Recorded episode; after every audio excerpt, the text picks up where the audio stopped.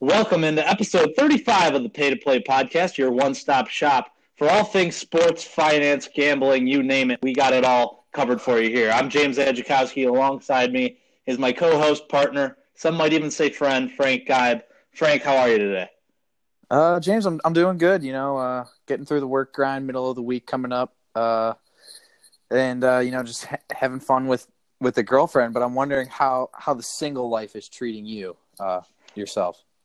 Oh, geez, you know, it's eventful. There's a lot going on. I'm bouncing around, having some fun. Won't bore you with the details, but I know why you're asking that. November 11th was not only Veterans Day. So thank you to everyone that has served first and foremost. Salute the troops. Salute the troops, but 11/11 was also Singles Day, and you brought this to my attention, so thank you for that. 11/11, just a lot of ones. I actually didn't know this was a thing until you told me.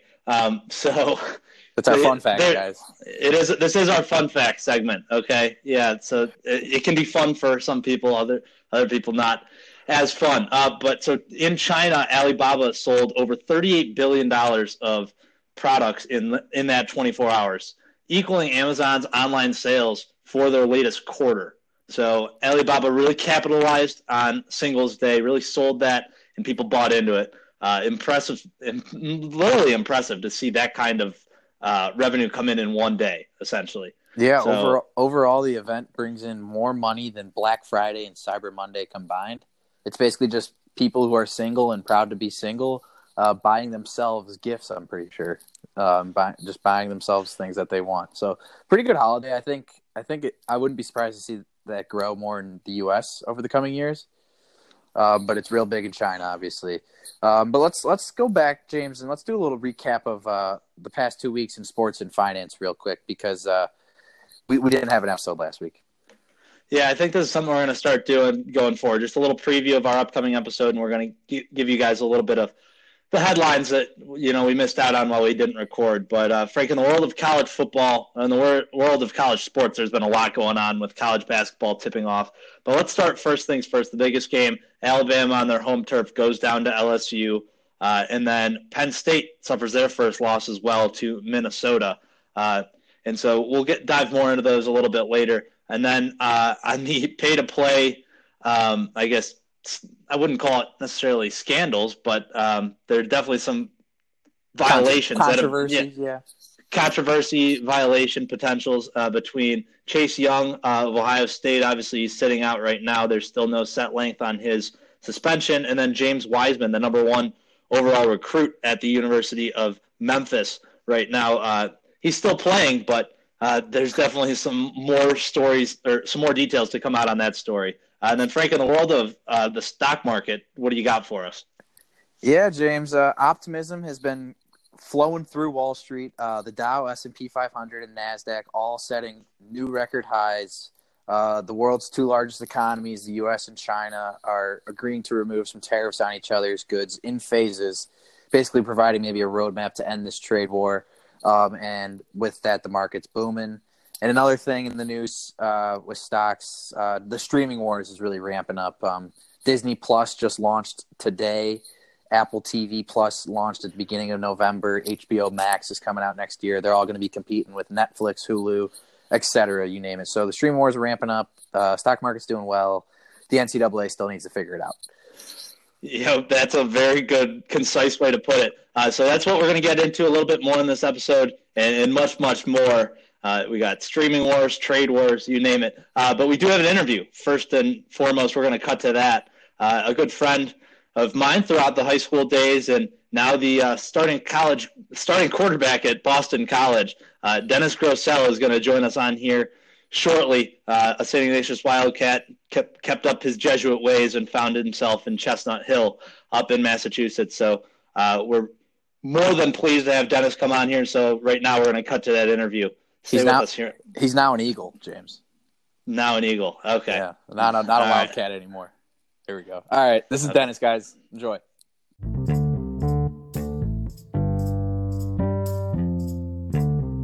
And at this time, we'd like to welcome in famed guest Dennis Grosselle into the podcast. Dennis, a former St. Ignatius record-breaking QB, a star first baseman, and just overall great student. And now he finds himself in the huddle and under helm at Boston College. So, Dennis, welcome to the Pay to Play podcast. We're happy to have you. Yeah, thanks so much for having me. I've heard a lot of great things from a lot of guests on the show, and I'm happy that you guys reached out and I could make some time to be on the podcast. It's our pleasure. You're actually the second straight St. Ignatius starting quarterback to join us. Jake Kusha being the last. There's Kusha. That's my quarterback. That's your quarterback. I remember famously he played against, was it Paramus Catholic? And he got squashed by Rashawn Gary because you were out, if my memory serves me correct. On the road in New Jersey.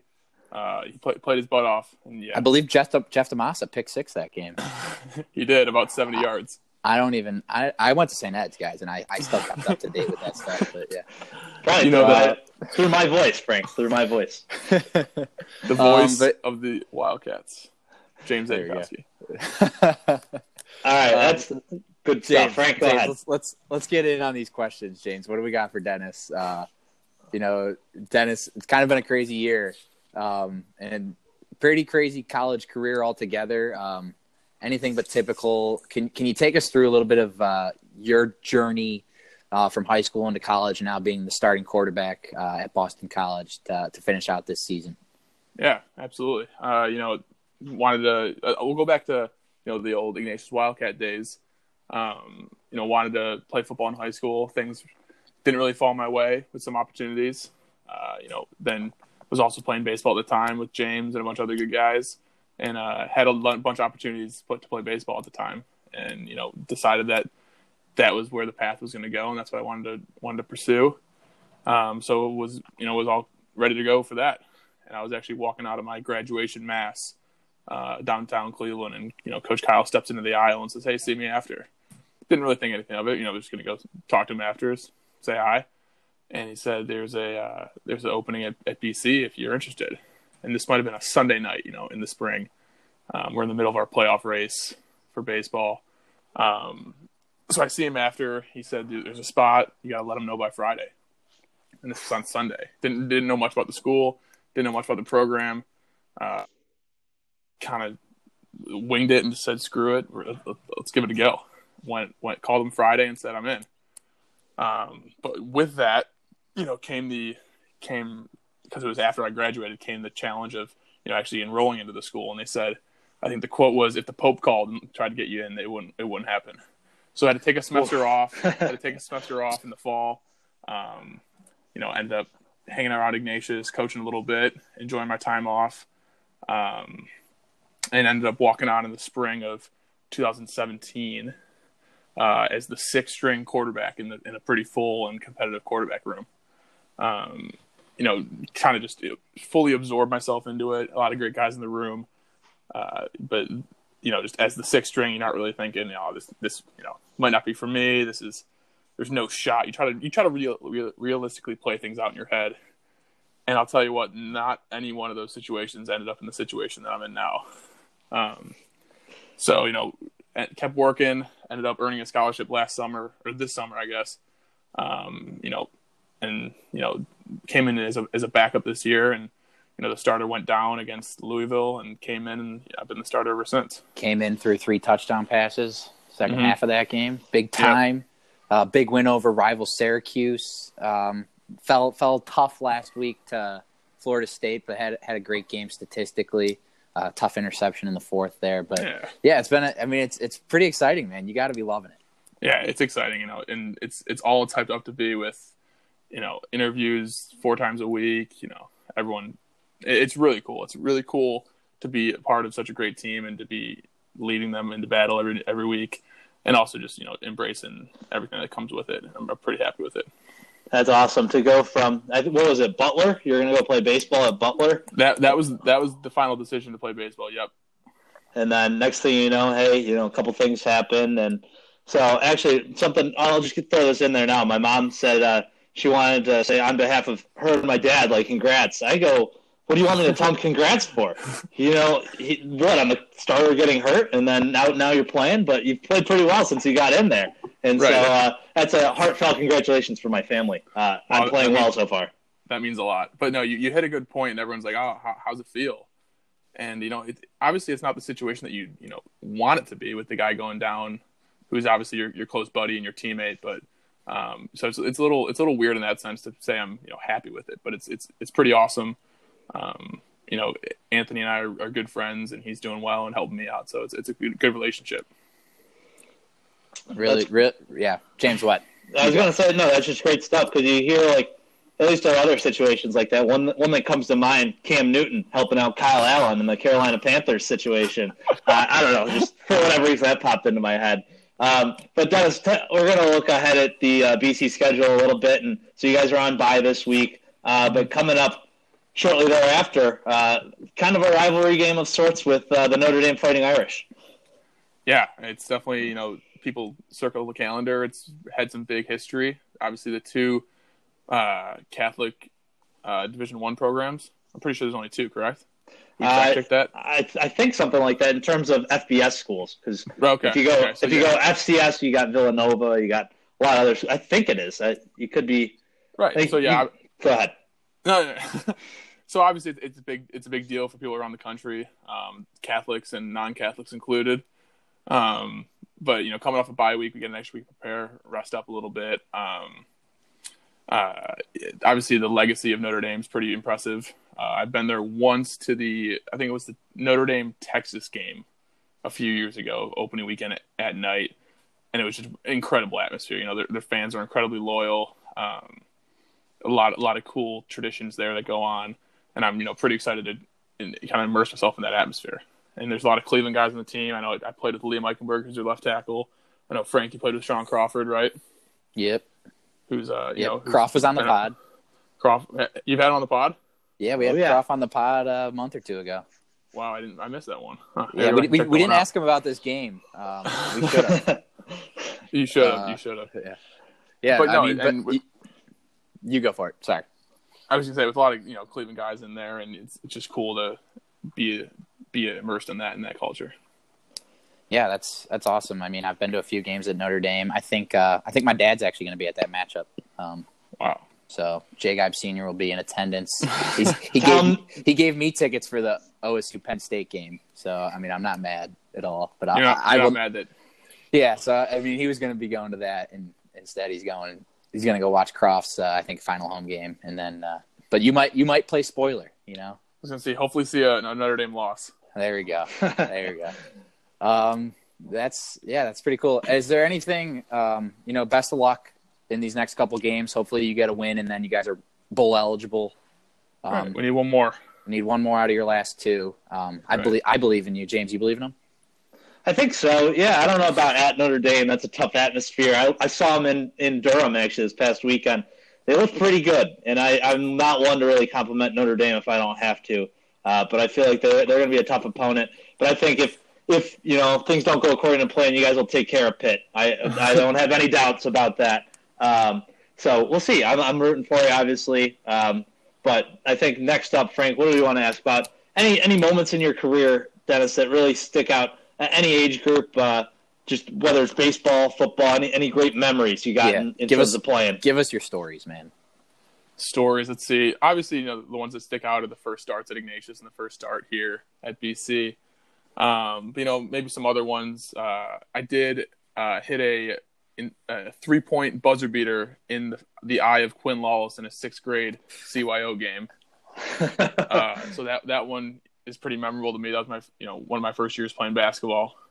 Had no business being on the court or with the ball in my hands in the last couple seconds. But knocked it down. Dickie Lawless? Knocked it down in front of Dickie. Held him over that for a while. So I might text him after this and remind him of it just to rub it in. Hopefully ruin his night. Let's see. Obviously there's that junior year baseball run, James, that you were a part of. I know you and Kusha mentioned it when you had him on the pod. Just a really good group of guys, cool atmosphere. Pretty special that I don't think anyone that was a part of it or witnessed it could have denied. The season of dreams. What'd you have? 2 home runs that year? Yeah, I think so. Led the team in home runs with 2. Wow. They said it was the power bat for a reason. It's not those weighted bats anymore, though. So two is a big number. What's your favorite play this year, starting at quarterback? What's been your favorite play? You got one? Actual play, like play call or play? Yeah, like just like a play that like did you score like a touchdown? Something, anything that sticks out is like that play was sick. I really liked your dive last week, but yeah, the dive slash tumble. Yeah, the that safety got a mouthful of hips. Let's see. The first one is pretty memorable, coming off the sideline, coach having a ballsy enough and enough trust in me to call play action pass, because obviously, you know, a quarterback comes in and you think, oh, there's no way they're throwing right off the bat. So that was pretty cool. Let's see, what else? Coach Steve Adazio, nonetheless, just says, Dennis, go ahead in there and let it loose. Just be a guy. Yeah. What's the first thing you say when you get in that huddle? You go, hey guys, now we're gonna sling it. No, that's not the first thing you say. The first thing you say is, all right, you know, you've seen all the O-line looking at you, like, all right, you guys trust me, right? Here we go, let's do this thing. Just confirming that they're gonna block for me and know that my life is in their hands. Which is a scary thought, knowing some of the personalities on our O-line, but they're and you had to take on Clemson, former the national champs. We had a Grosselle v. Lawrence showdown in Death Valley for about a minute and a half. Hey, it's okay. Then it slipped away a little bit, but that was a tough one. We'll get them next year. I like that. I like that mentality. Well, any other moments? Otherwise, we're going to ask you about your all-time favorite teammates. Let's see. Any more? No, can't think of any more moments at the time. All right. Then how about your all-time favorite teammates? Any sport, any age, top three, number one. What do you got? Not a trick question. Don't worry. Don't overthink it. Not a trick one. All right. So we'll go. We'll can I give top five? Yeah. We'll go. Yeah, five's fine. All right. Five, we'll go pick up Ignatius legend pre-practice. Zadrunas Ilgauskas. All right. Play some pickup. That man would dish the ball to me every time. It's like you know, was just standing there on the block and didn't want to shoot when he was probably on a 6-foot guard and didn't want to put in the hole. So he made me take all the shots, but a heck of a teammate, heck of a motivator. Was happy to have him on my team for one. Sticking with that, probably at number four, another big name around Cleveland these days, Kareem Hunt. Nice. Okay. Played baseball with him for a year. Also, invited him to the backyard football, play some mud bowls with him. Have a few career tackles on him that I'm pretty proud of. Also have a quick little story about Kareem Hunt. Baseball, was a heck of a baseball player too, but was never on time. Couldn't make it on time. And he was our center fielder. And we were breaking down a game, and he wasn't there yet. And everyone's freaking out, like, oh, where's Kareem? Because he's obviously the best player on the team. Heck of an athlete, big presence. And that coach is like, all right, like, Mikey, you're going to need to play center until Kareem gets here. He's like, all right, like, super nervous. And as we're breaking it down, you see Kareem running in from center field, sprinting with his glove and his bat over his shoulder, probably one shoe on, hat in tucked in. And he hops the fence as we're running out to take the field. And that's how he enters the game. Hops the fence in. That's great. Yeah, so that's number four. Number three has got to be my brother, Little Tom. Played baseball with him for a few years, whether it's, on the diamond, could be behind a pong table, whatever it is, guys got chemistry, guys got a nice stroke. Respect that. Good answer. See the next two were tough. The one and two were tough. I'm going to go number two is, the pay-to-play pod host, James Adzikowski. Oh, come on. Best teammate a guy can ask for on and off the field. Whether it's anything you needed, the guy was there for. Mr. Reliable behind at the dish. Heck of a buncher too. I was not afraid to square one down when I needed to. But wow, I said it was not a trick question, Dennis. You don't need to flatter me like that. I did drink Twizzlers on occasion. That was my big contribution during that run. And the Swedish fish. Who ended up bringing that Swedish fish? I don't know why I got associated to Mullen, but we did have Swedish fish like all the time. Like I think he just really enjoyed them, and then that just kind of caught on. The bench gang loved the Swedish fish, and I'd say number one, Frank. I don't know if you remember this, but the Cleveland Panthers We were teammates for a few games. Led by Alan Smolin. Yeah. And okay. Mrs. Smolin was our statistician. Was that Peertus League? That was the Peertus League, yes. That was the Peertus League? Oh, God. I was a guest appearance a few times in the Peertus League. I think I do remember that now, what you're saying. And I remember you being there, being a stud, hitting some dingers, running the bases. So I think it was a tough decision between you and James, but I think you took the cake on that one. James, I mean, wow. I only played with him a couple games, so I really must have been a good teammate. But, Dennis, we really appreciate that love there, man. James, what's next for him? I just got to follow up. My favorite memory of Dennis as a teammate is when we had a playoff game, first round of my senior year, your junior year. What was it, that you went to a prom or something like that after 3 innings? Or no, was it a baptism? What was it? Confirmation, right? That was Little Tom's confirmation. Little Tom's confirmation. You go to be a sponsor after the 3rd inning. So I come in and I played like three innings in a playoff game, and I nearly missed a home run. I hit a nice solid double to the warning track, and so I really appreciated you being his sponsor, setting a good Catholic example for him, and letting me have a little time in the spotlight in the playoffs. That was good. And it's for you, James. So, yeah, I appreciate it. All right, let's follow it up here. Let's dig into some fantasy sports. So we hear you're a little bit of a fantasy football guy. I happen to be in a league with you, but I know you're experiencing a bit of a down season. We know some of our listeners are kind of in the same boat. They might be able to relate to that. Any tips for them, anyone down in the dumps, or care to comment on your own lack of performance thus far? Yeah, James, I was in a pretty good mood until you brought up the fantasy team. Not going to lie. But, yeah, I mean, the team is struggling this year. Can't stay healthy is the number one reason that I would like to throw the blame on. Probably crappy drafting on my part. But, yeah, there's a good quote from, from The League. I know you've seen it, James. Yep. That it's, I hate fantasy football, but it's the only thing I've ever loved. And I think that's extremely, extremely relatable in my situation, that I just put my ever-loving heart and soul into this thing, and what they repay me for is whatever I am, 2-8, 2-7, whatever it is. It's been a tough year.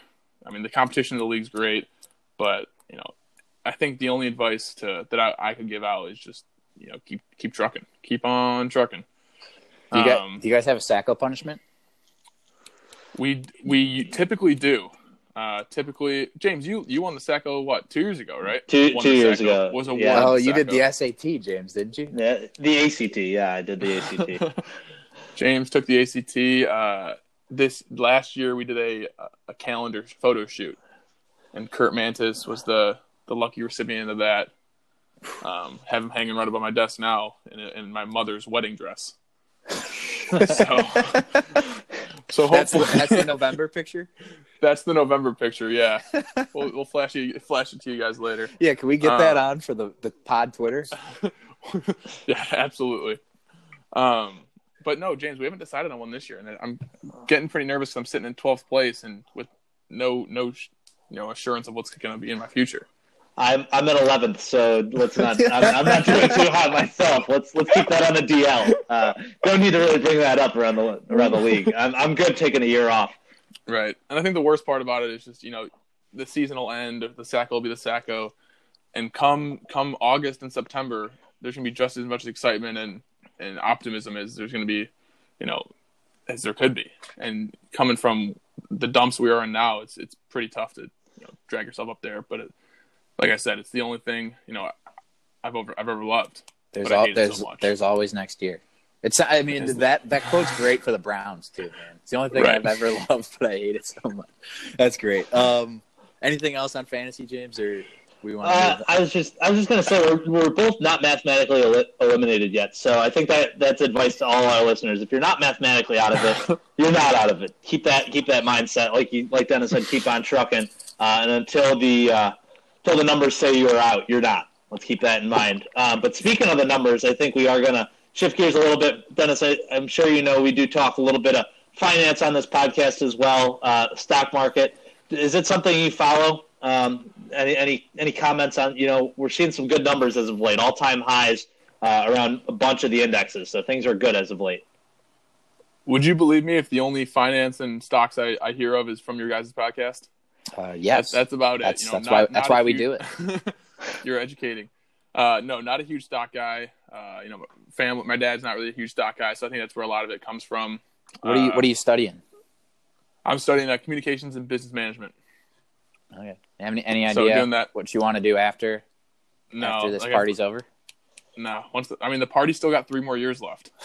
There we go, baby. It's crazy to think that, you guys are, graduates and off and running, and I'm, sitting and you get in the party some classrooms for 3 more years, right? So that means when you guys are married in the next 2 years or so, James, I know the ladies can't keep their hands off you down there. Is there any open walk-on spots for BC quarterback right now? For BC quarterback, I think there is, because I would love to keep the party going too. I'll send you a note. I got 4 years of eligibility. I'll keep that in mind. We'll get a spot for you. Dennis, you played baseball with me in 3rd grade. I don't want you to threaten my spot. Maybe I'll wait till I'm gone and then you can come in. Okay, that's fine. Yeah, wait a year or 2. You know what that 3 years of eligibility means, Dennis? That means a couple more trips down to the Research Triangle here in North Carolina. A lot of ACC action, a lot of schools around here. I could be front and center painting my chest for you. That's all I know. I live across the street from Carter Finley Stadium, NC State Wolfpack. Yeah, we had them at home this year. We'll be down there next year. But, James, I wanted to say this to you. I want to say we have a crossover game with North Carolina next year. Do we? All right. So I don't know for sure, but, definitely within the next 3 years I'll be playing the Tar Heels. Well, good, because I'm telling you what, that was not an empty threat, not an empty promise. I will paint my chest, barring I'll throw an asterisk on there. It's got to be above 45 degrees. I'd cry probably if it were less than that. But. All right. Well, hopefully it's down there and not in Boston, because it had the first snowfall today in Boston. Ooh, yeah, it snowed in Columbus, pretty tough. Is there anything you're investing in non-finance related, Dennis? Yeah. I just booked a spring break trip, so I guess that's investing. There we go. Nassau, Bahamas. Ooh, baby. With this senior class, I guess I'm gonna be the only sophomore heading down to the Bahamas. That'll be exciting. What else am I investing in? Yeah, so that was a big chunk out of the pocket. I'm investing in the Christmas spirit. Just put the Christmas tree up. Yes, there we go. Love that. Lights on it. Got my ornaments, my stars, and I think the stockings were hung tonight also. With care, of course. Good. Good. And just to be sure. Right. Just in case anyone was curious. And I guess, I don't know if there's anything around you guys, but Boston is a big, pop-up beer garden spot. And little parking lots that, you parked in during the week, clear out for the weekends and have some stands with some craft beers from local brewers. And that's been a big fall thing, a big hit. Take the lady friends out there, the missus after Taco Tuesday, Frank. Yep. And, go hit up the beer garden. That's awesome. That's the thing.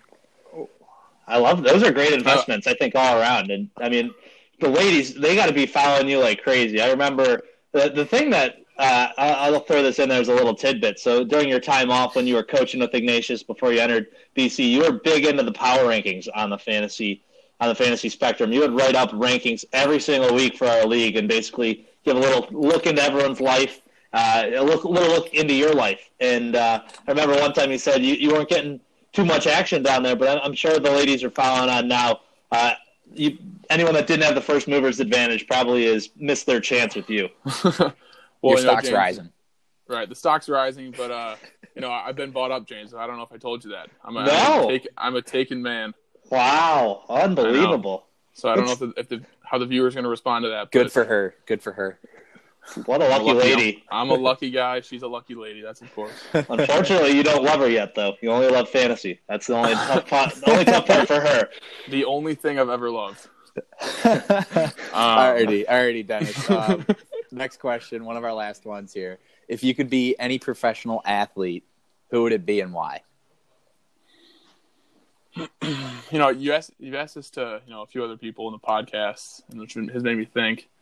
That obviously the most prized positions are the closers in baseball that make all the money, get all the fame, but don't pitch every day. But I think I took that to another level, and I'm going to say Usain Bolt. Ooh. Trains all year for hopefully under 9 seconds of of competition. Under 10, yeah. Imagine that. I mean, imagine working all year for, you know, the last sentence I said to work. Do either of you know if he's gonna? Do either of you know if he's gonna be in the Olympics this summer? Next summer, I guess. I don't know. Not that I've heard of. Beats me. Yeah, I was just wondering. I like that pick. Yeah. But yeah, I think that's it. I thought you were gonna say Matt Ryan. No. Have you met him? Has he been to BC at all? I haven't met him yet. I've met some cool guys that have come through. I've met Edelman, met Brady, Brian Hoyer when he was on the Pats. Had a bunch of conversations with him. Good Ignatius guy. But no, Matt. I haven't met Matt, but he sent his message through some people to wish me good luck. So that's nice of him. Sweet. Yeah. James. Well, there's one. I want to toss in one more. Just thinking of on the Brady topic and how how old he is and how long he's been playing. I think what comes to mind is Ken Griffey and Ken Griffey Jr. playing together as father and son, tearing it up. So I think Ken Griffey Jr. might be a cool guy to be. The swag dripping off of him, but then being able to play with his dad and show his dad up whenever he could would be pretty sweet. That's a great answer. I like that answer a lot. Well, I mean, if you're a taken man now, you talked about us getting married in 2 years. I think that you're more of a threat in that regard. And then, maybe old Dennis Jr. pops out and you find your way into the league for a little bit. There's a chance. I'm just saying. Who knows? I don't know about that one, James. I'm not a betting man. Okay, fine, I am, but I throw a little money on that. Who knows? Sprinkle the money line on that one. Yeah, I think the way you're hammering the BC money lines, you might want to hammer that one too. Okay, fine. Yeah, we'll be on it. We'll be on it on Notre Dame. Don't worry. Don't think about it. No, I don't think about it. Exactly. Perfect. All righty, Dennis. I got one more question for you though. I don't have it written down even, but. What's something that maybe most people don't know about you? Maybe most of your teammates might not know about you or something. You're a big fantasy guy, big beer garden. But you kind of went through a lot of it, I guess. I mean, I'm kind of an open book when it comes to that. I'm trying to think maybe something in the past. Geez. I don't tell many people this, but I was a gymnast when I was young. There we go. I don't know. I heard that's very good for coordination and everything. I think I did a little gym as a kid too. I would say it helped me, coordinated some flexibility, tumble into the end zone just like I'm tumbling on the mats. But my mom wanted a girl, so put me into some gymnastics, and thank God Nicole came out because I couldn't take that any longer. I love it. I think we've all seen the Dak Prescott video of him loosening up the hips. I'm sure you could do as good of a job, if not better. Maybe I'll give it a shot next week in South Bend. The cameras will find you. The NBC cameras will find you. I don't want to scare the Irish too much with that coming out of the tunnel. Yeah, all right. Yeah. Let them see it on the field, All right, Dennis, man, we really appreciate you coming on. I'm wishing you the best of luck the rest of this year, next week against Notre Dame. James, any final thing for him? No. Good luck. Enjoy the bye week or what's left of it at this point, and go ahead and get a W. Make it to a bowl game. Get yourself a nice bowl gift. Awesome. I will. Thank you guys so much. We'd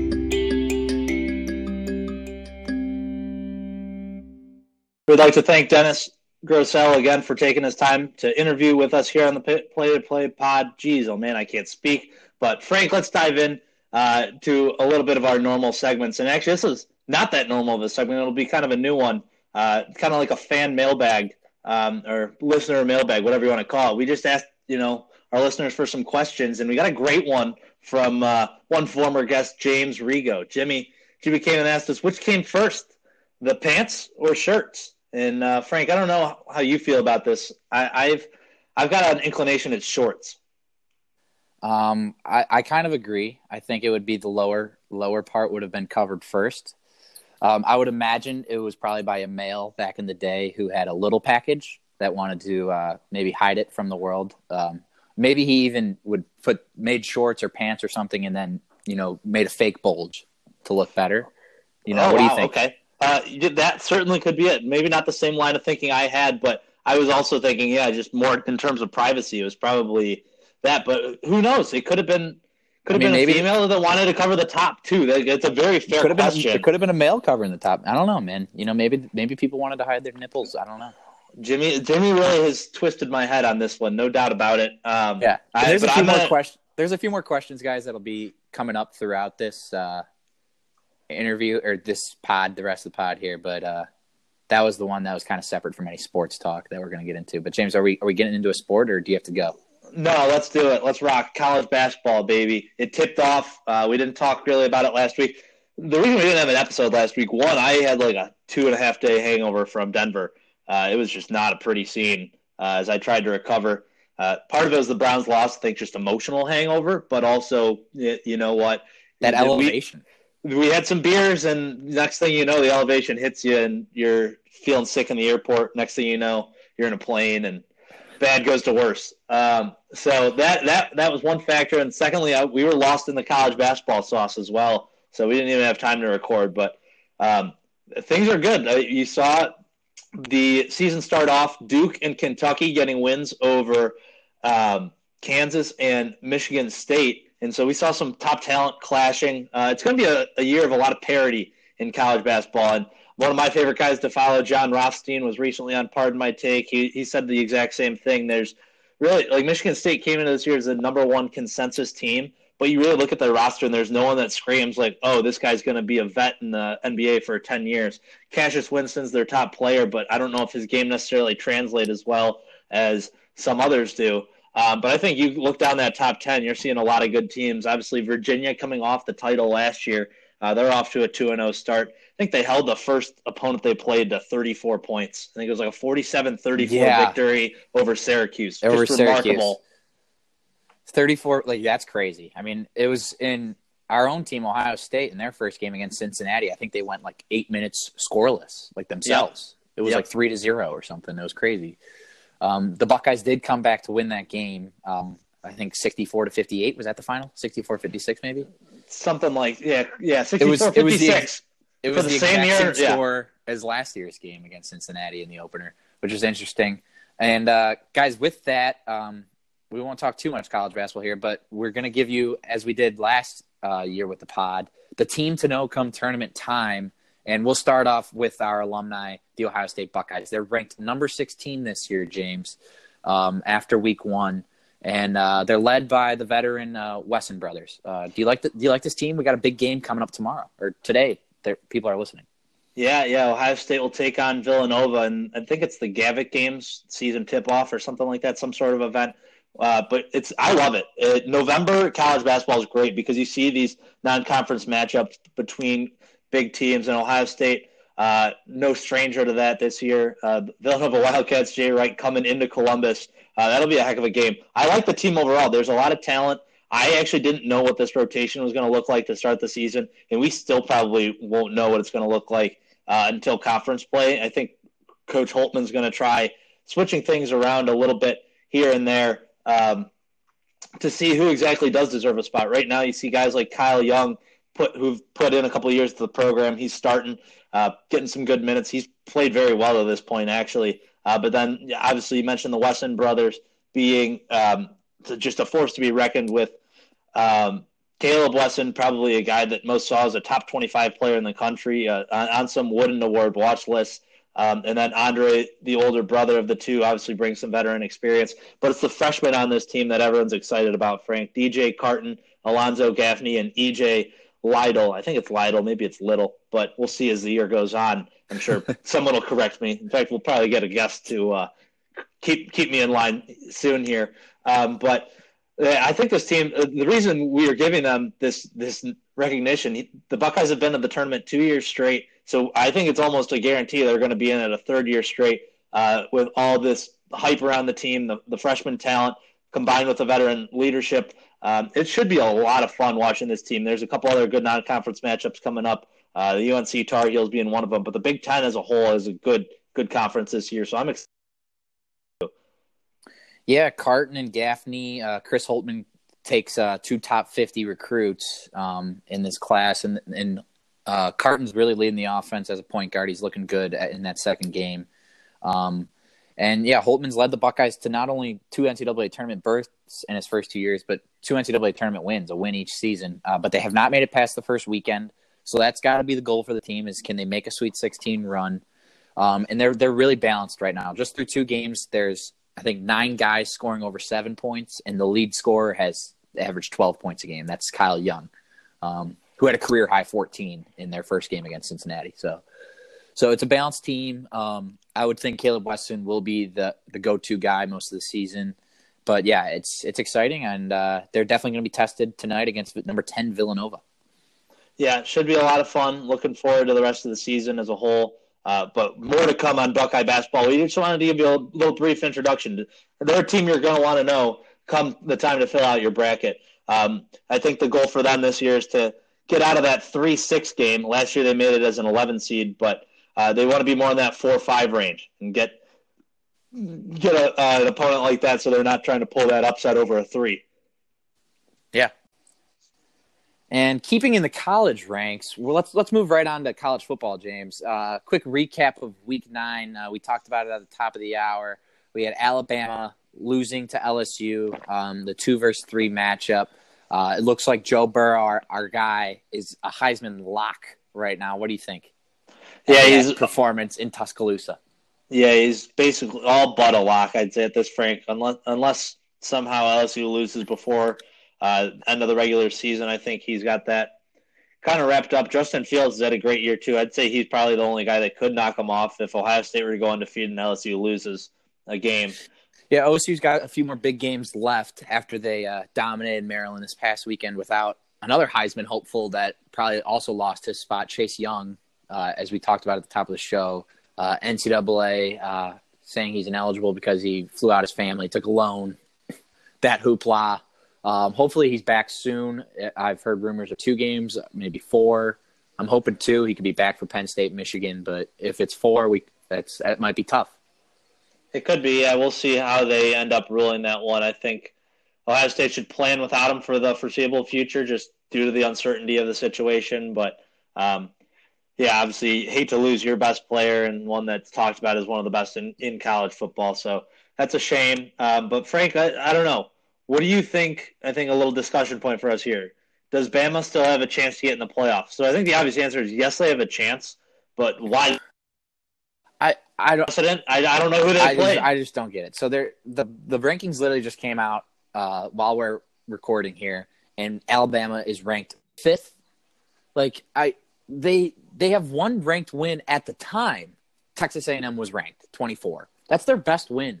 The only other ranked team they will be playing is Auburn, who might be a pretty low ranking once they lose to Georgia this weekend, would be my prediction. So, Alabama, I don't think they deserve it. And then they're going to just avoid playing in the SEC title.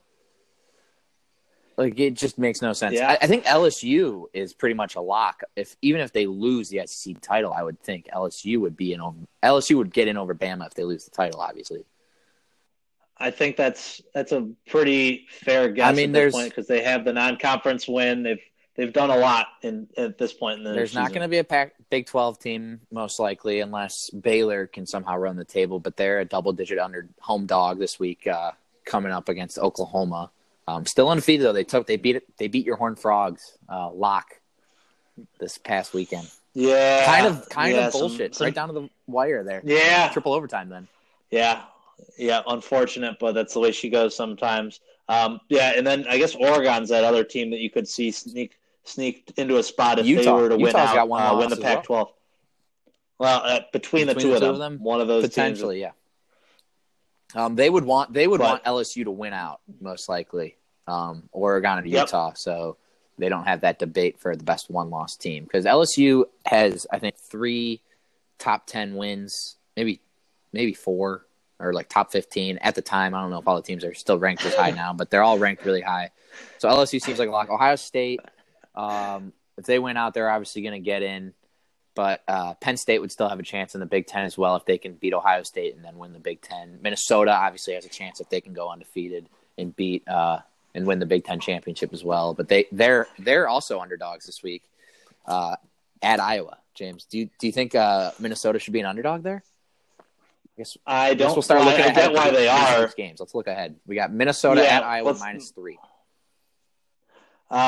This seems like kind of a trap line. You'd think, oh, Minnesota undefeated, coming off a huge win at Penn, or it was a home win against Penn State. I get it. It seems like a trap line, but I think I'm going to take the bait. I think Minnesota keeps rolling.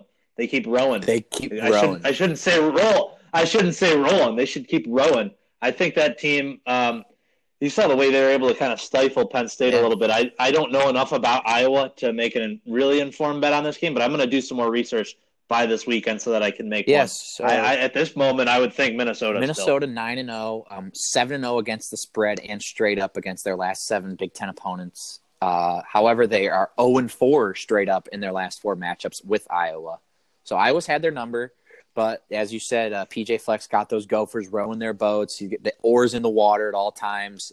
They're playing well, so I like the Golden Gophers to move to 10-0 as well. All right, some of these other games. I like some of these other games we got this week. Yeah. Ohio State's is a very funny one. They are playing at Rutgers, and they are -52 right now, James. And I think the over/under is at like 56. I didn't see it on my book officially, but that's what I've seen online. So they're projecting Rutgers about half a touchdown in Ohio State to score about 55. The rest. The rest. Yeah. That'll be interesting. I did not take Ohio State against Maryland, and I'm kicking myself for not doing it. I think for that reason I have to take Ohio State in that matchup and just watch it play out. I think so. I like that. There's a one-win matchup, another Big Ten team, and Brandon Lurch asked us about this one somewhat. Northwestern is -39 against our favorite team to bet against, University of Massachusetts, UMass. And he asked us if we would take Northwestern's team total over, 47.5? I think it was? Yeah, 47.5. I might take the over. I don't know if I'll do the team total. I might take the generic game over because UMass actually, in some of their losses, they're able to score points. It's their defense that is actually the worst in the country in terms of yards allowed per game, et cetera. And that brings us to another point, Frank. As we're recording right now, why the heck did we not bet against Akron? They have not covered a spread all season long, so just keep that in mind as we keep going forward. I've been behind on this weekday match, and I'm just not – there's football every day, guys, until, the end of the college season because Maction just does Monday through Friday football pretty much. It's awesome. But no, that's not the point. I don't know. I really don't care enough to waste too much time thinking about that matchup. Yeah. But there are a couple other that are worth our time. Like he said, Georgia at Auburn. Georgia's about a 2.5-point favorite on the road. That will be a fun one. I still think Georgia can make the playoff. In fact, I have a future on that. And then I don't know what your thoughts are on that game, Frank, but answer both these at once. And then Oklahoma -10 at Baylor. We already brought that one up too, but I think I would take the dogs and in Baylor being the Bears. I would take them as an underdog at home. I'm going to take both favorites. I would take Georgia -3, maybe buy to 2.5. Mike Matthews told me you got to always do that on the 3-point lines. Oklahoma -10 just snuck by Iowa State. Iowa State went for 2 after a 20-point surge unanswered in the fourth quarter last weekend. Went for 2, did not get it, so Oklahoma held on. This is the smallest Oklahoma spread of the season, as they're 1-4 against the spread in their last 5 outings. However, Oklahoma's 18-0 in their last 18 games in November, James, and they've won 20 of their last 23 against Baylor. So I just think it's a different class. Baylor hasn't seen anything like Oklahoma yet. Jalen Hurts should have a great game. You can't argue stats like that in the month of November. I love the month stats. Those are some of my favorites. And so with that in mind, I respect that. We got one other game. We talked with Dennis about his upcoming matchup with Notre Dame next week, but Notre Dame also is playing Navy this weekend, -9.5 against the Midshipmen. And even though Navy is 1-7 against Notre Dame in their last 8 matchups, they actually are 5-1 against the spread in the last 6 of those head-to-head games. So I think you said you like Navy in the points. I think I do like Navy. I like the over most in that game. I think it sits at 54 as we speak right now. That'll be a game I'll be on in some capacity. I kind of love the idea of teasing Navy and the over and just taking the free money that would come with that. That makes a lot of sense. makes too much sense. Makes too much sense. Yeah, I mean, Navy scored 42 points a game the last 5 games. They're throwing the ball a little bit more. Their quarterback, I think his last name's Perry. He's thrown about 55 times this year, whereas last year the entire season he threw like 27 times. So they're still ground heavy, but you know, a timely pass here or there throughout the game can really throw off that Notre Dame defense possibly. All right, I like those points, Frank. I think that's enough college football talk. You want to roll along into the NBA? Yeah, let's talk about the pros. Sure. So we were just watching the Cavs play the Sixers. That game's still not over. Cavs are 4-5 at this point on the season. They look like surprisingly fun to watch, and I don't know. You'll see it on Twitter soon, but in this game, Tristan Thompson was dribbling up the court, went behind the back twice, and then heaved up a shot with like 4 seconds on the shot clock. Like, you will look at it on Twitter. There will be memes galore on this one. Also in this game, though, James, I don't think you were watching. Tristan shot a three and knocked it down. And it wasn't a desperation late shot clock. Like, he was just in the corner, and Embiid was giving him space, and he said, watch this. And he clipped it. He's at it. It's in his repertoire. In the repertoire now. He's done it in-game, so it's in the repertoire. Tristan, I give him a lot of credit. He's playing some great basketball. Him and Kevin Love, two veteran bigs for the Cavs. I didn't think – Tristan was worth the money, but this year he looks worth it. Putting up great numbers, leading a young squad with Kevin, and they're fighting right now with Philly. There's 20 seconds left, James. I got it on my TV behind me here, and we're up one with 21 seconds left, 97-96. So hopefully we can get it done. Our money line was plus 420 tonight in honor of our former Cavalier Dion Waiters, who overdosed last week on weed gummies. So that's why they had the line at 420. And we both took it. We did. In fact, I got it at 460. Oh, that's beside the point. Well, this morning it was at 420. I got some extra value, but I still paid my respects to Mr. Waiters. Yeah, hope Dion can do okay. He got suspended for that incident because cost him a lot of money getting high. Yeah, it was in an airplane too or something. I don't know. General NBA talk, there's not much to be said, I'd say, at this point in the season. The Lakers look great. The Warriors do officially stink. The Warriors think that's awesome. Cool. It's just, it's an interesting NBA. Kawhi Leonard still looks great in a Clippers uniform. Beat the Raptors last night, his former team. It's just crazy that, like, he literally went there for a season, won them a title, and just said, no, I'm leaving. I still think that's pretty crazy. I was thinking about that today. That is very crazy. That does not happen in any other sport. Basketball, it's just like it's the player's choice. They can do whatever they want. All right, Frank, one quick question for you. Who are you giving the last shot to on this Cavs roster? Last shot? I mean, I want to try to go to Kevin Love, but you got to have the ball in Colin Sexton's hand, I would say. I think it's a pick and pop. Pick and pop, driving. And see where you go from there. I don't even mind Garland having the ball early in the possession because he's actually pretty smart with the ball. I really like the team. It's a young team. I don't think we're going to make the playoffs, but right now we're the 8th seed and we're beating one of the Eastern Conference favorites by 1 at the end of this game. So we'll see how this finishes out. But that's enough for the NBA, James. Let's move into the meat and potatoes, the NFL. Well, one second. Let's shout out the pay-to-play fantasy league, fantasy basketball. Totally. How could we? Yeah, I know you're 0-3. That's probably why you wanted to skip over it. It's bullshit that I'm 0-3 because I'm 5th in points total. Like, not great, but there's 12 teams. I'm 5th. James, you're 11th, and you're 2-1. You're 11th in points, and you have 2 wins. It doesn't make sense. I'm 5th in points. My team chooses when it wants to score. That one loss, we did not put up many points. It's just like fantasy football. So you got to pick your battles. I'm so bad. I'm just figuring out how it all works now. I think I might hopefully get a win this week. I don't know. I'm taking on Marty. But I dropped Andrew Wiggins, who's been playing great basketball. I dropped Miles Turner, my starting center. Like, I just didn't know what I was doing, and I'm starting to figure it out. But Khalil did ask if we can get an IR spot, and I agree because I've had Zion's. I think that's a very good point. I think we need one. Yeah, so that was another fan question. Khalil asking if we can get an IR spot. And how many guys do you think give up by, like, the midway point of this NBA season? Out of the 12, I think 3. I think we're going to have 9 active members. Okay, I like that. Hopefully I get those 3. In the second half of my schedule. But now can we move on to the meat and potatoes? We can. What's going on in the NFL, James? Give us a Week 10 rundown. In the NFL, I think – oh, man, that Cavs loss actually hurts now. I know you saw it before I did, but That one was tough. Yeah. We ran the pick and pop for Kevin Love. I'm so mad my head didn't go through. Yeah. Oh, Kevin off the back iron. You're not watching it? Unbelievable. I just watched the replay. I was so focused on the pod, I wasn't even watching. I was focused on the pod too, but I was double focused. Wow. That's why I hedged.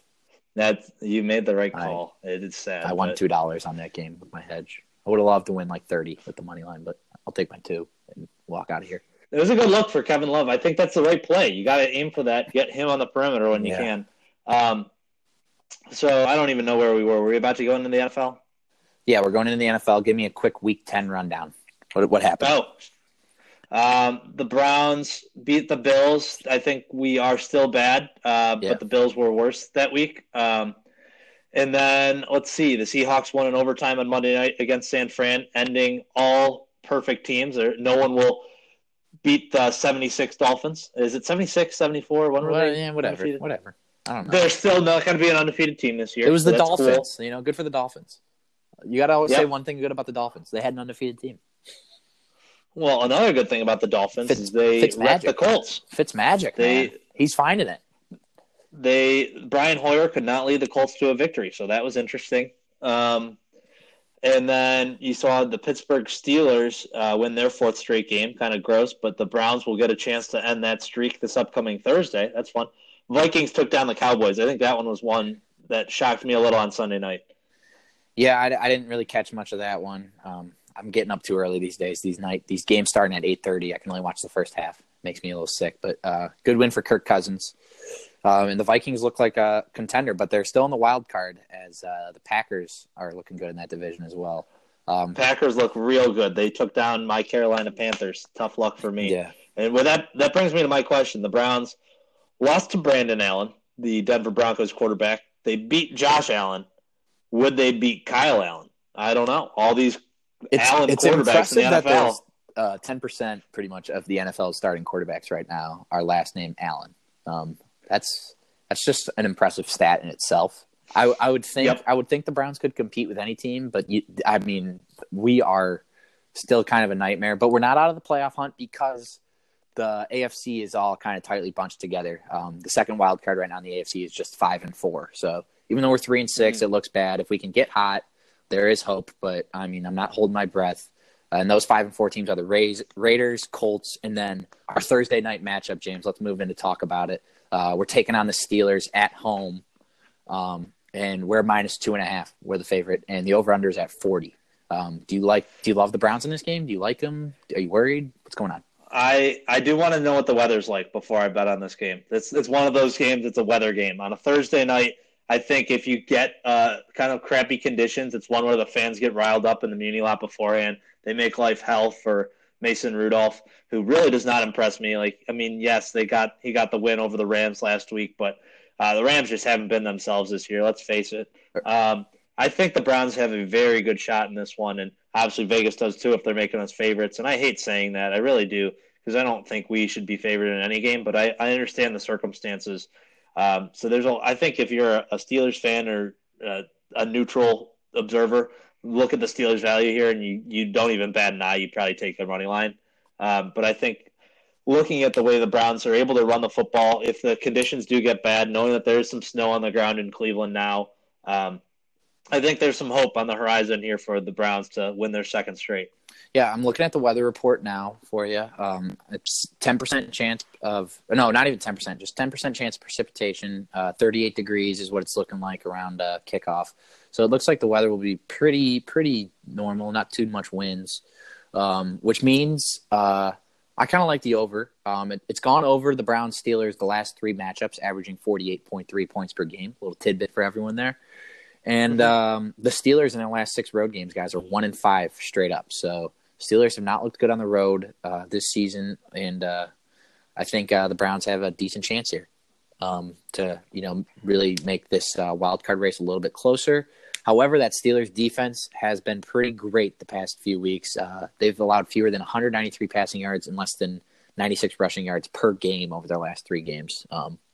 So it's gonna be interesting. I hope our offense looked pretty good, I thought, against the Bills, but we just obviously everyone knows we could not punch it in the freaking end zone on the goal line. It's a big issue. Hopefully they can get it solved on the short week. Yeah, that's a very good point. So I will say, Frank, one other thing that another game that pops out at me this week, the Bears and Rams, both teams kind of just teetering on mediocrity almost. The Rams still above 500. They're favored by a touchdown at home against Chicago. Mitch Trubisky getting the win last week over the Lions. That over-under's at 41.5. I think this is a game where the Bears cover. I don't know if they pull off the upset on the road on Sunday night. That's just a tough atmosphere to do it in.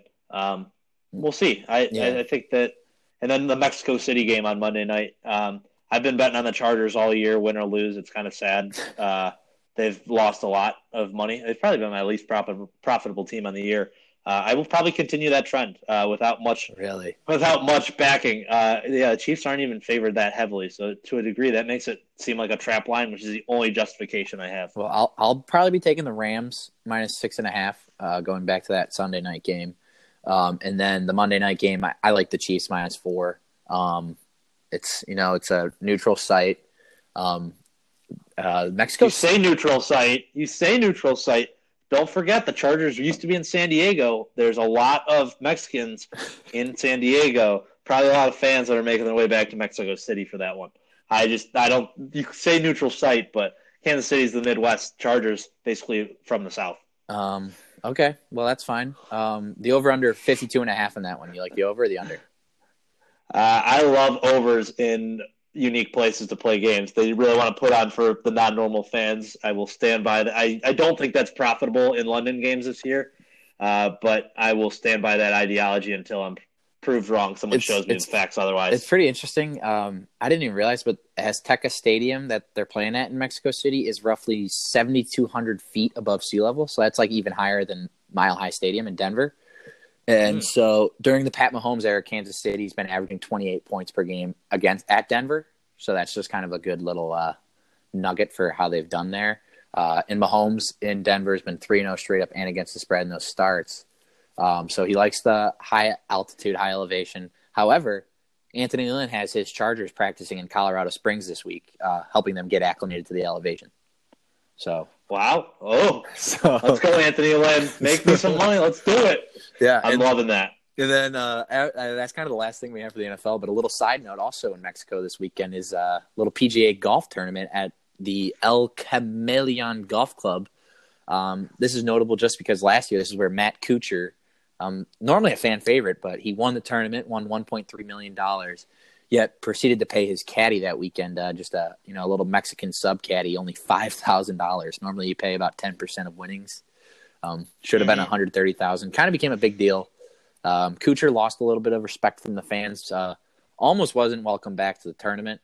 He did end up paying the caddy about $50,000. Still under what he probably should have paid him. But they're going to let Kuchar back. I'm not cheering for him this weekend though. Kuchar, I know. I love Kuchar. I know. It's tough. It's tough. Kuchar was such a lovable guy, and now it's been a year. We'll forget about it next year, but you got to bring up the 1 year anniversary of that. But James, do we have any locks? Yeah, we do have locks. And sticking with my typical, I do a little bit of research, not much, you guys. My record's really good, and I think that's because I don't overthink it. And so this week I'm going to do the exact same kind of a.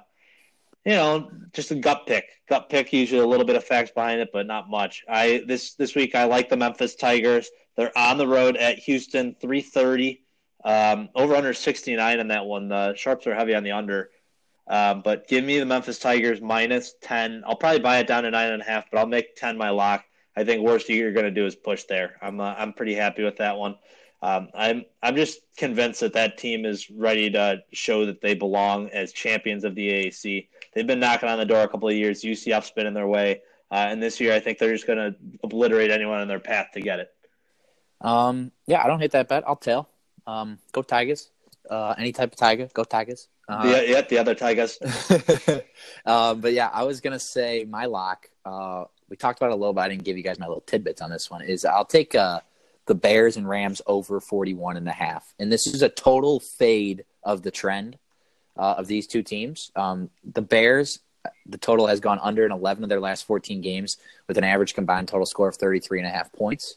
And then the Rams have had 4 consecutive unders with an average score of 34.25 points per game. So I'm just going to totally fade the trend on those two teams and take the over as a lock. I love it. Love it. We'll get those locks out to you guys. I think McVay figures out that offense this week. We'll get those locks out to you guys on Saturday morning. On Friday, we're going to have a fan game. We'll give away for everyone. We will make sure that that is out there with 24 hours time to retweet and get yourself a free play this weekend. I think there's a lot of money to be made on this slate across every sport, and college basketball being one of them if you want to. Just parlay our locks with that giveaway. That's what you should do. It'll be about $21.50. Last week it didn't work though. Yeah, I think the maybe the plays they either parlay us together and then parlay against us. Just alternate weeks. That's more than likely the right way to do it. Yeah. Alrighty, whatever. All right, good stuff. Do we don't have anything else then? I think in sports, do we? Sad and glad beats. I think we're just going to skip this week. We're going to start talking gambling a little bit. I don't really have anything that was especially sad or glad. No one really told me of anything either. But I do want to just take this time to point out we do have an email set up now, and we'll put this out on Twitter.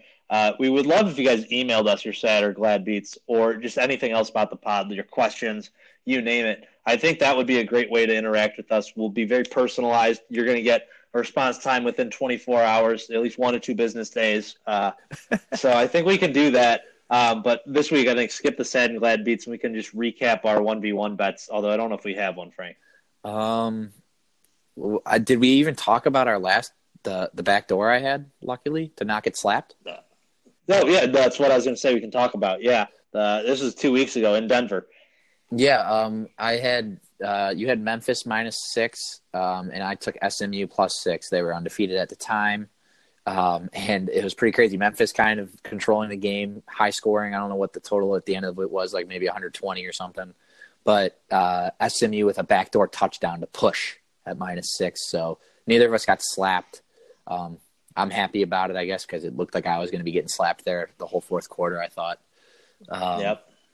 And so it was a great backdoor push. And we can't, just redo the slap bet because we're not going to see each other maybe until Christmas time. In person. Yeah, well, maybe Thanksgiving. No, we can do it around Thanksgiving, I guess. But in the meantime, we're going to do a new bet, and we're going to do loser has to try the Beyond Meat fake meat burger and write a pay-to-play review, posted on Twitter and everything. We're going to do a bet on you said you liked you said you liked the Bears. I'll take the Rams -6.5. You good with that? Deal. The Bears. You got the Bears +6.5? Okay. Yep. That'll be our 1v1 bet. Loser has to try the Beyond Meat burger. I'll probably just get – they have it at Burger King. I'll probably just get the Beyond Meat Whopper if I lose. I got faith in the Rams, though.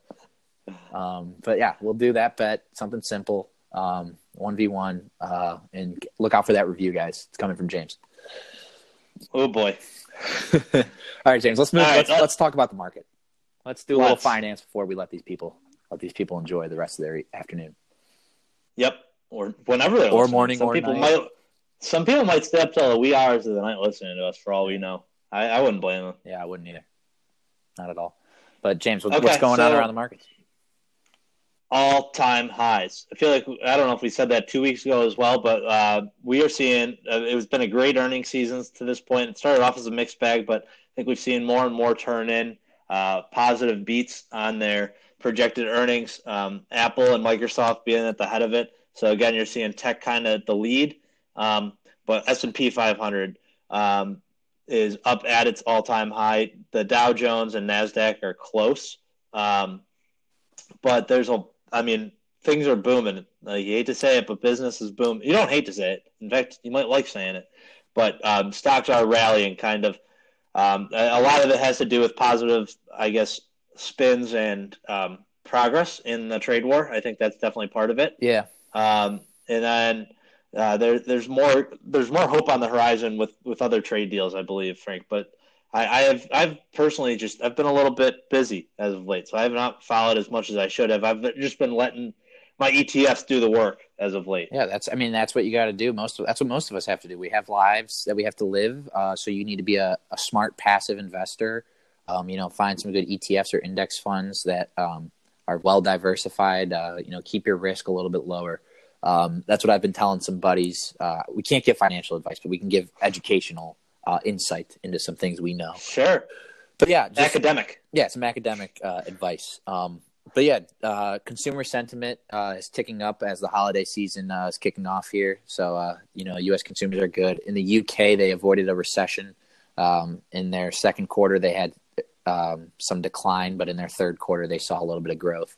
So they avoided a two consecutive quarter decline, which would be an economic recession. So UK avoided that. So that's helping Europe as well bounce back their stocks.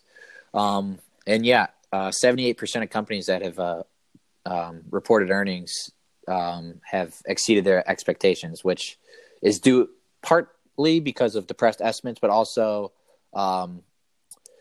overall earnings just for these 2019, they're growing only at 2%, but that's kind of because there's a tough comparison, James, to 2018 when earnings rose by 21% in 2018, which was mainly driven by that tax reform from Trump. But some other economic data coming out is inflation will be out Wednesday, some inflation numbers, and then industrial production and retail sales will be coming on Friday this week. So, it's steady sailing for the markets right now. We need to see some more clarity on the trade war, obviously, in this tariff rollback.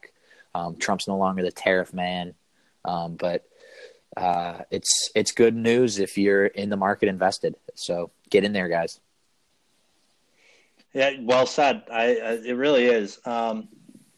And so, anything else that we really wanted to talk about? I don't think so. We don't have any buy or sells this week. We've jam packed a lot of sports into this. Yeah, we had a great sports segment. Dennis was awesome. So let's just talk about what we got going on. What did you do last week? You went to the Duke Notre Dame game and you went golfing. I did go golfing, and the only reason that golfing was, I guess, relevant is because it was on Veterans Day on Monday. Singles Day as well. On Singles Day, that's what my single coworker and I did with the two of us. Could you imagine? Could you imagine if you were a single veteran?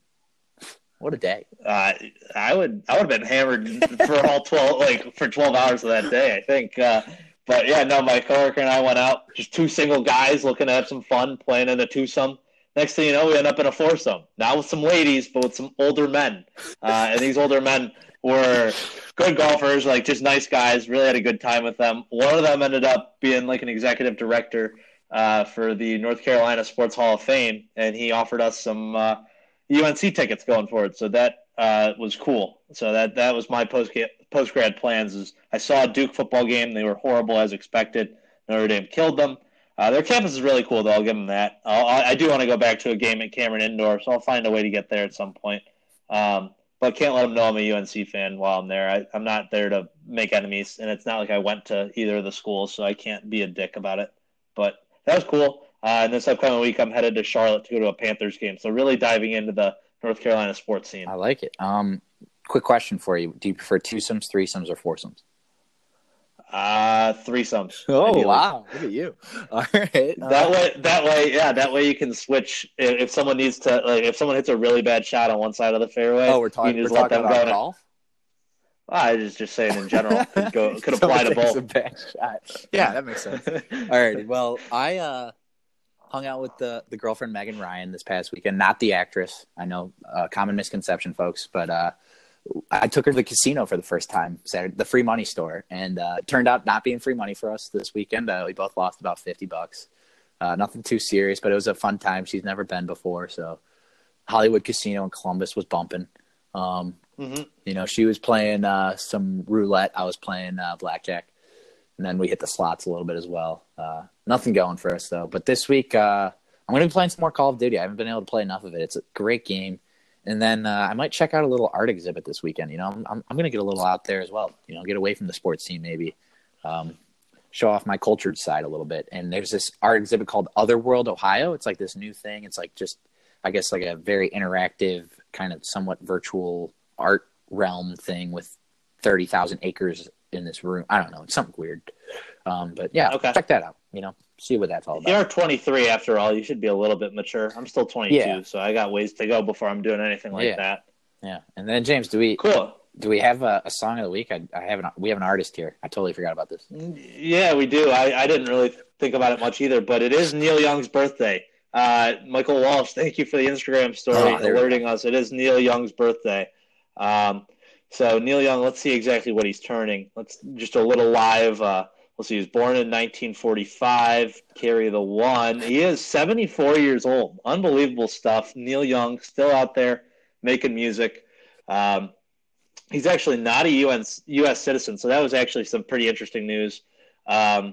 He's trying. I guess they tried to apply to become a U.S. citizen, and his application's being held up because he's a big marijuana user, something like that. He's big on using it in Canada, so that's kind of interesting. I guess just a little tidbit. I don't know what you have to make of that, Frank. I mean, Deion Waiters is allowed in the U.S. He is. I just don't see the problem with Neil Young being a citizen as well. That's fair. What song do you like most by Neil? What should we give the listeners? That's a very tough question. I love Neil Young. Let's go with I don't know.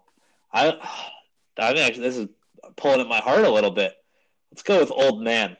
Okay. Old Man, take a look at my life. I'm a lot like you are. Yeah, that's a deep one.